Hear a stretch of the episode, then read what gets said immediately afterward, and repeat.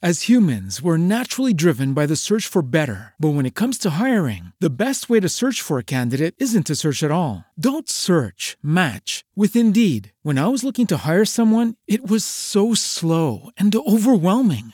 I wish I had used Indeed. If you need to hire, you need Indeed. Indeed is your matching and hiring platform with over 350 million global monthly visitors, according to Indeed data, and a matching engine that helps you find quality candidates fast. Ditch the busy work. Use Indeed for scheduling, screening, and messaging so you can connect with candidates faster. And Indeed doesn't just help you hire faster. 93% of employers agree Indeed delivers the highest quality matches compared to other job sites, according to a recent Indeed survey. And listeners of this show will get a $75 sponsored job credit to get your jobs more visibility at Indeed.com slash podcast. That's Indeed.com slash podcast. Terms and conditions apply. What if you could have a career where the opportunities are as vast as our nation, where it's not about mission statements, but a shared mission? At U.S. Customs and Border Protection, we go beyond to protect more than borders from ship to shore, air to ground. Cities to local communities, CBP agents and officers are keeping people safe. Join U.S. Customs and Border Protection and go beyond for something far greater than yourself. Learn more at cbp.gov/careers.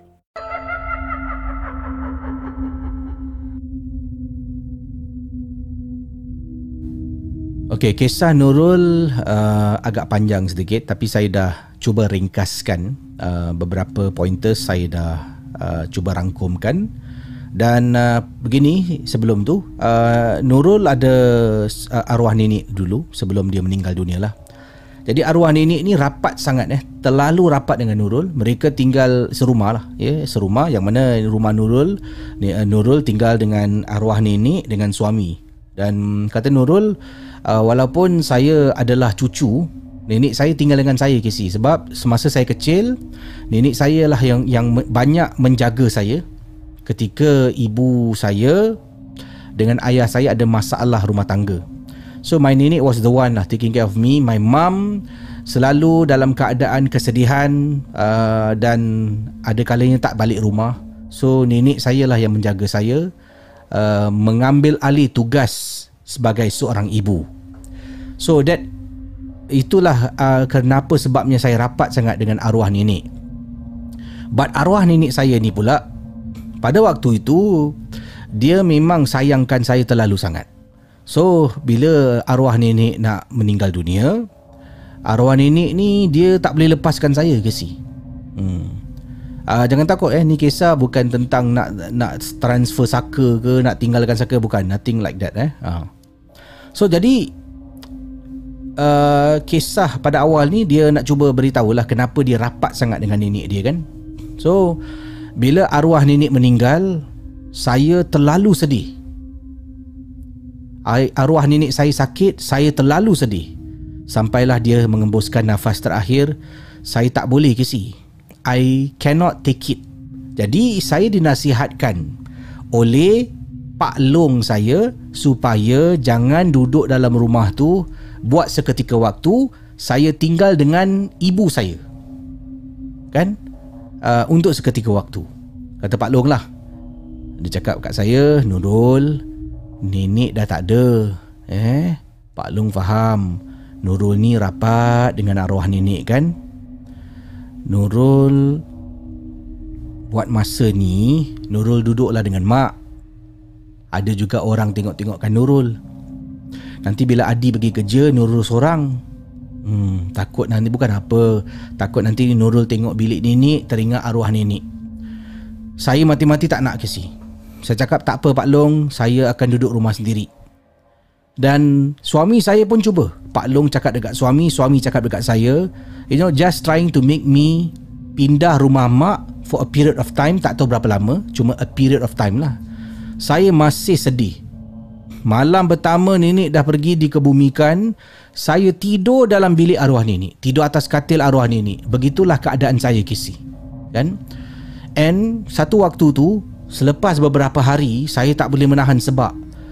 Hari-hari menangis Mak saya datang Saya tak layan. Saya nenek, nenek, nenek. Menangis ke si Dan sampai satu waktu saya ambil baju arwah nenek. Arwah nenek baju saya ambil, saya sarungkan dekat bantal. My bolster tu saya sarungkan arwah nenek bajunya, kemudian saya peluk.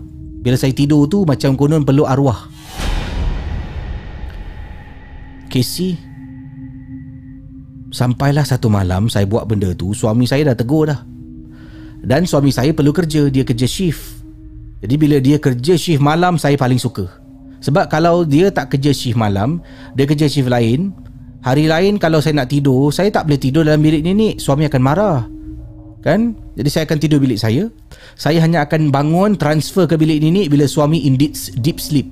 So I akan bangun Saya jalan perlahan-lahan pergi bilik nenek Tidur dalam bilik nenek. Suami bangun nanti terperasan saya tak ada Dia kejut saya. Jadi bila suami shift malam Is most my most favourite time. Waktu tu lah saya ambil uh, uh, Baju arwah saya sarung ke si Sarung Saya baring kat tepi gini. Nek Nurul datang nek Tidur eh? I literally sit that Casey Saya peluk nenek saya Tidur dengan nenek Sampai pada satu malam Casey Sampai pada satu malam. Suami saya pergi kerja. Saya tengah duduk dekat ruang tamu. Tiba-tiba saya dengar suara. Nurul Nurul. Nurul.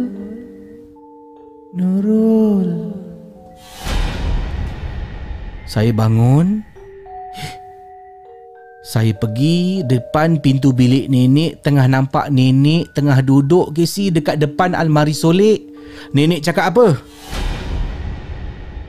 Nurul Sikatkan rambut nenek boleh? Tolong Nurul Sikatkan rambut nenek Casey that is what I like to do dulu Nenek akan panggil saya Nurul tolong sikatkan rambut Rambut nenek saya panjang Casey Walaupun dia dah berusia, dia mempunyai rambut yang lebat dan panjang.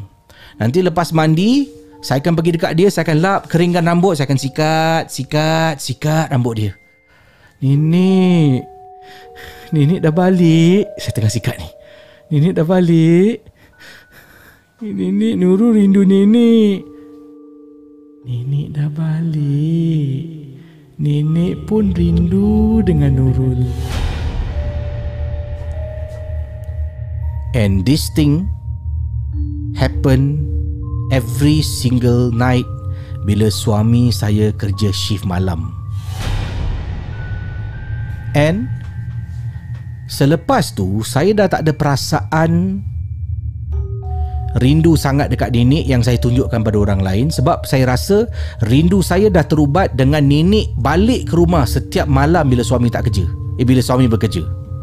Bila suami tak bekerja, saya akan tanya suami Abang tak ada overtime ke Abang company you tak panggil you ke Abang shift pagi lah yang And suami saya lama kelamaan dapat rasakan Yang saya ni Macam keeping something from him You know Sebab saya saya tanya dia Tak pergi kerja ke Kerja apa malam ni Kerja kerja kerja apa hari ni Shift pagi ke petang ke malam Besok macam mana Abang boleh tengok schedule tak So satu hari tu suami saya tipu saya dia kata dia kerja malam. Dia pun keluar ke si. Dia keluar kerja. Lat 2 jam dia balik buka pintu perlahan-lahan. Waktu tu was about nak dekat 12 tengah malam kalau tak silap saya. Dia buka pintu. Casey, suami saya nampak saya tengah baring atas katil, baju arwah dekat bantal, saya tengah peluk dan saya tengah cakap, "Nenek, tengah cakap dengan nenek saya, Casey." Suami pun Astaghfirullahalazim Sayang You buat apa ni sebab suami nampak bantal ada baju. Baju arwah nenek. Abang, you tak kerja ke bang? You see, from there on, suami saya beritahu mak long, beritahu mak saya, saya dihantar untuk berubat, Casey. Makhluk jin tu dah datang rumah saya. Dan dia dah copy wajah nenek apa yang nenek suka buat dulu dia dia copy dan dia buat dekat is, dekat saya kata suami saya kepada empat long saya dengan ibu saya dan saya memang rasakan tu arwah nenek yang datang balik padahal nenek saya dah meninggal dunia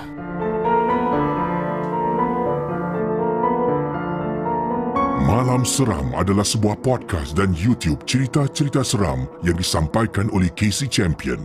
Jangan mudah percaya. Uh, itulah kisah yang dikirimkan ya dalam rancangan uh, Malam Seram. Ingat rancangan Malam Seram ni hanya sekadar satu perkongsian, uh, sekadar satu hiburan. Sama ada kisahnya benar, saya tak menggalakkan anda untuk percayalah. Eh, cuma setakat dengar untuk rasa thrill, uh, rasa seram tu je lah. Tidak lebih daripada itu. Saya Karim dari Gombak Selangor. Saya ada cerita nak berkongsi kisah seram berkaitan penampakan di Bukit Tungku. Oh, Bukit Tungku eh. Bukankah ini kisah minggu lepas saya share? Yang mana pengirim kita memandu dari Singapura pergi ke KL nak pergi rumah saudara yang dah pindah. Dia sampai sesat di kawasan Bukit Tungku. Okay, jom kita call.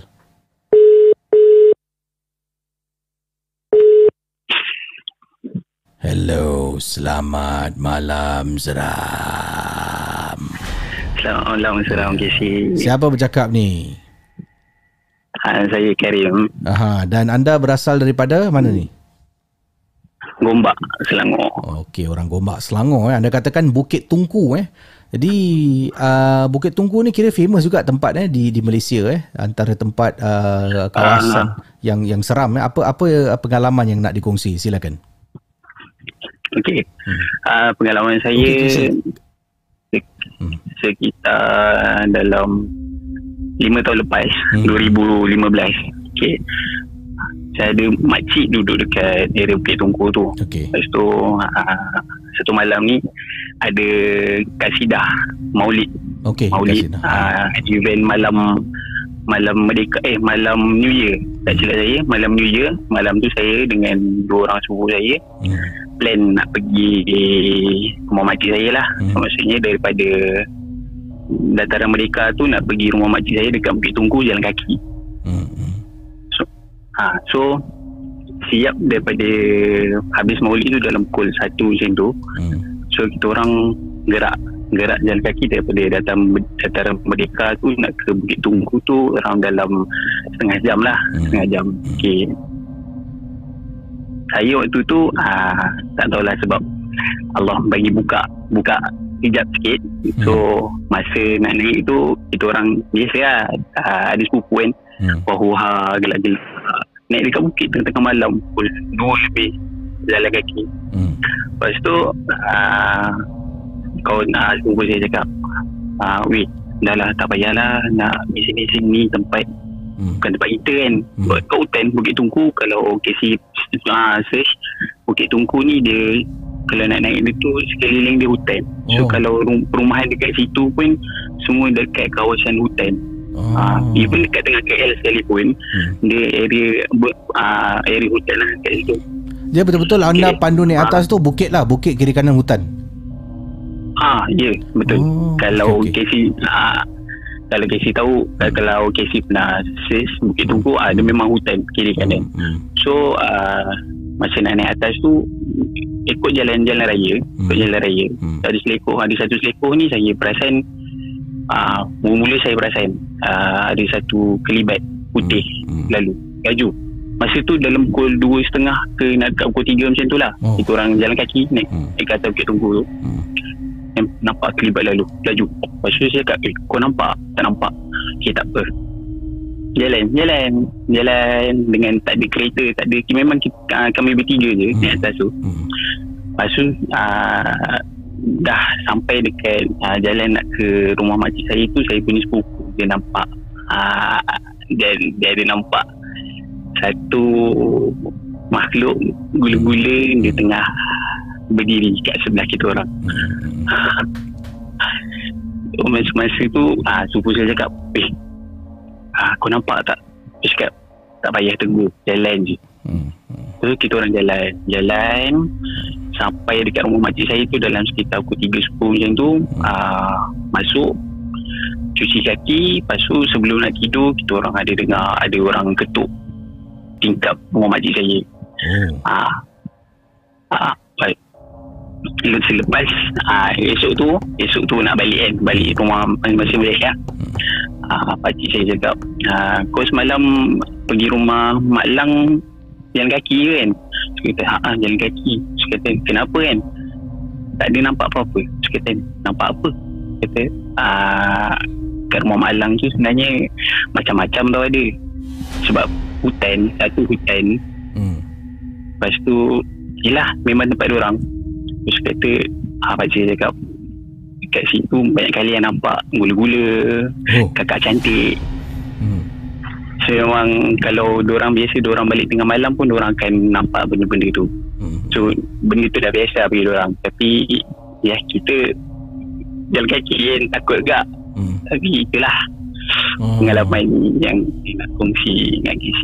Jadi kalau orang-orang lama yang uh, tahu tentang Bukit Tungku tahulah eh tempat tu uh, tempat tu agak berantu lah eh.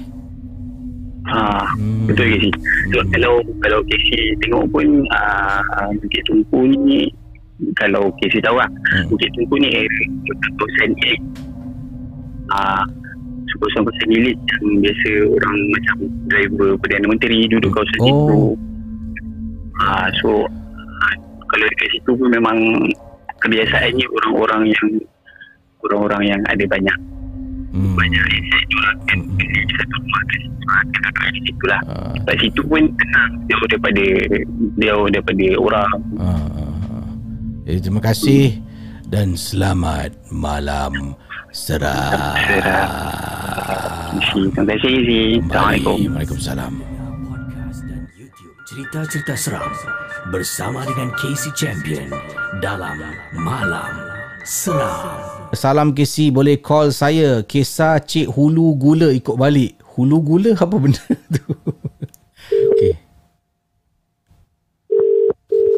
Selamat malam Zara Assalamualaikum KC. Waalaikumsalam. Silakan pengalaman tentang gula-gula ikut balik dalam malam seram. Ah. Silakan Silakan. So kisah tu masa tu balik dari kerja Mhm. kan? Dan naik bas so uh, ingat dah sampai Woodlands so uh, around 11 plus so uh, naik bas tunggu bas usually naik Hmm. bas about 11.30 hmm. then dah sampai my bus stop so uh, usually saya akan cross opposite Hmm. So semenjak masa tu uh, saya ada macam ada nak uh, tengah jalan lah.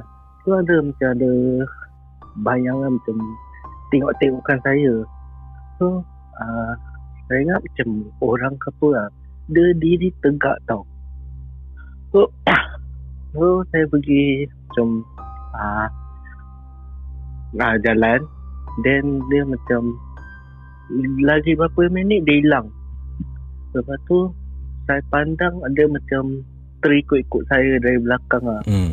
So uh, uh, um, I saya make one turn. So Hmm. masa tu ada kopi uh, apa kedai masih buka. So I go there macam tenangkan diri dulu lah.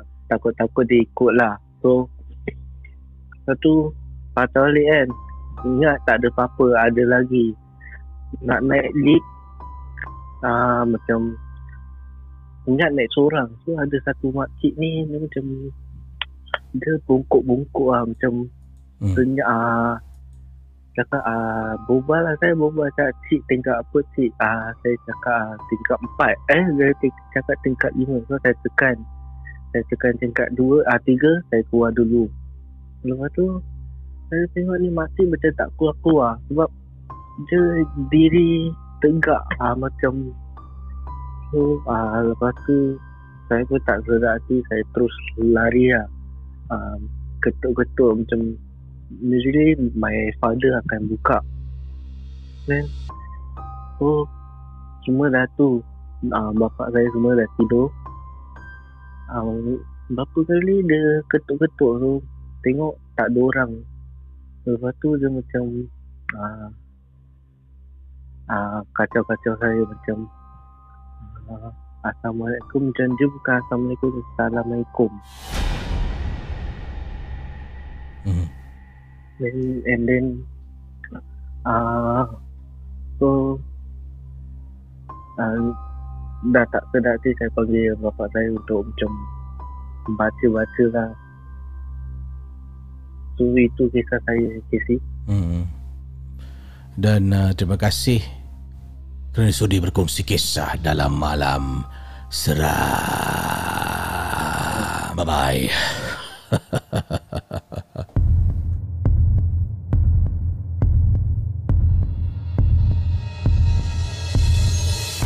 kasih kepada anda yang sudi mendengar Malam Seram, sebuah podcast dan YouTube cerita-cerita seram yang dikongsi oleh Casey Champion. Kita jumpa di lain episod.